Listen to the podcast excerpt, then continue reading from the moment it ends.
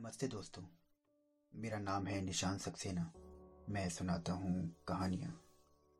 आइए सुनते हैं आज की कहानी जिसका शीर्षक है बसंत ऋतु। ये एक यूनानी लोक कथा है। बसंत ऋतु की भी एक कहानी है। यूनान में अनाज और कृषि की एक देवी मानी जाती है, जिसे डेमेटर कहते हैं। किसी समय इस देवी के पास एक रूपवान लड़की थी, जिसका नाम था फ्लेरी।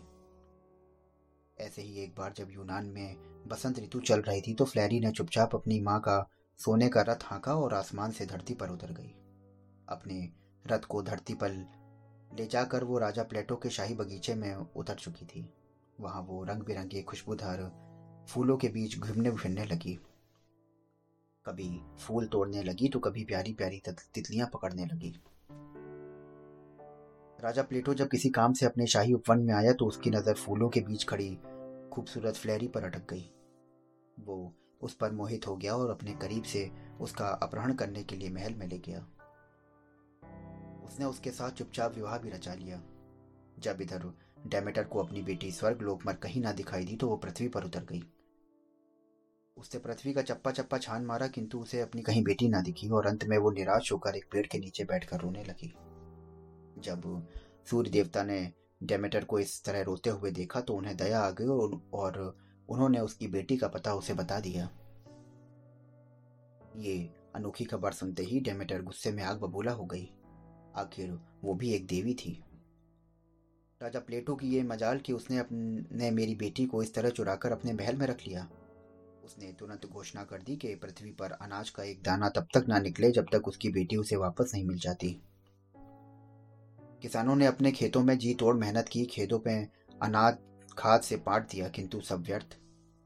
अनाज का एक भी दाना ना होगा।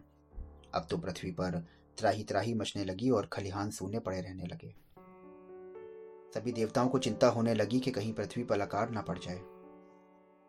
अंत में देवताओं ने के राजा जुपिटर ने यह निश्चय किया कि वो शीघ्र ही इन दोनों में से कोई समझौता करा देगा। नहीं तो इस तरह तो पृथ्वी पूरी तरह से विनाश में पड़ जाएगी। लेकिन डेमेटर तो अभी भी अड़ी हुई थी कि जब तक उसे अपनी बेटी नहीं मिल जाती, वो पृथ्वी पर एक भी बीज नहीं फूटने देगी। इधर प्लेटो भी फ्लैरी को छोड़ना नहीं चाहता था।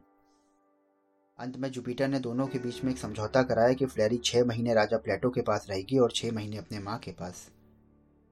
फ्लैरी जब अपनी पति के पास होती तो बसंत ऋतु आ जाती है। फूल खिलकर महकने लगते हैं और वृक्षों पर कोयल की सुरीली आवाज़ सुनाई देने लगती है। जब छह महीने के लिए वो अपनी प्यारी मारी माँ के पास जाती है तो पृथ्वी पर पतझड़ आ जाता है। तो दोस्तों, ये थी आज की कहानी। आशा करता हूँ कि आपको ये कहानी बहुत पसंद आई होगी। अगर आप रोज ऐसी ही कहानियाँ और लोक कथाएँ सुनना चाहते हैं तो मेरे चैनल को फॉलो करिए और स्टार रेटिंग देना बिल्कुल ना भूलिए। फिर मिलता हूँ आपसे एक नई कहानी, एक नई लोक कथा के साथ। तब तक के लिए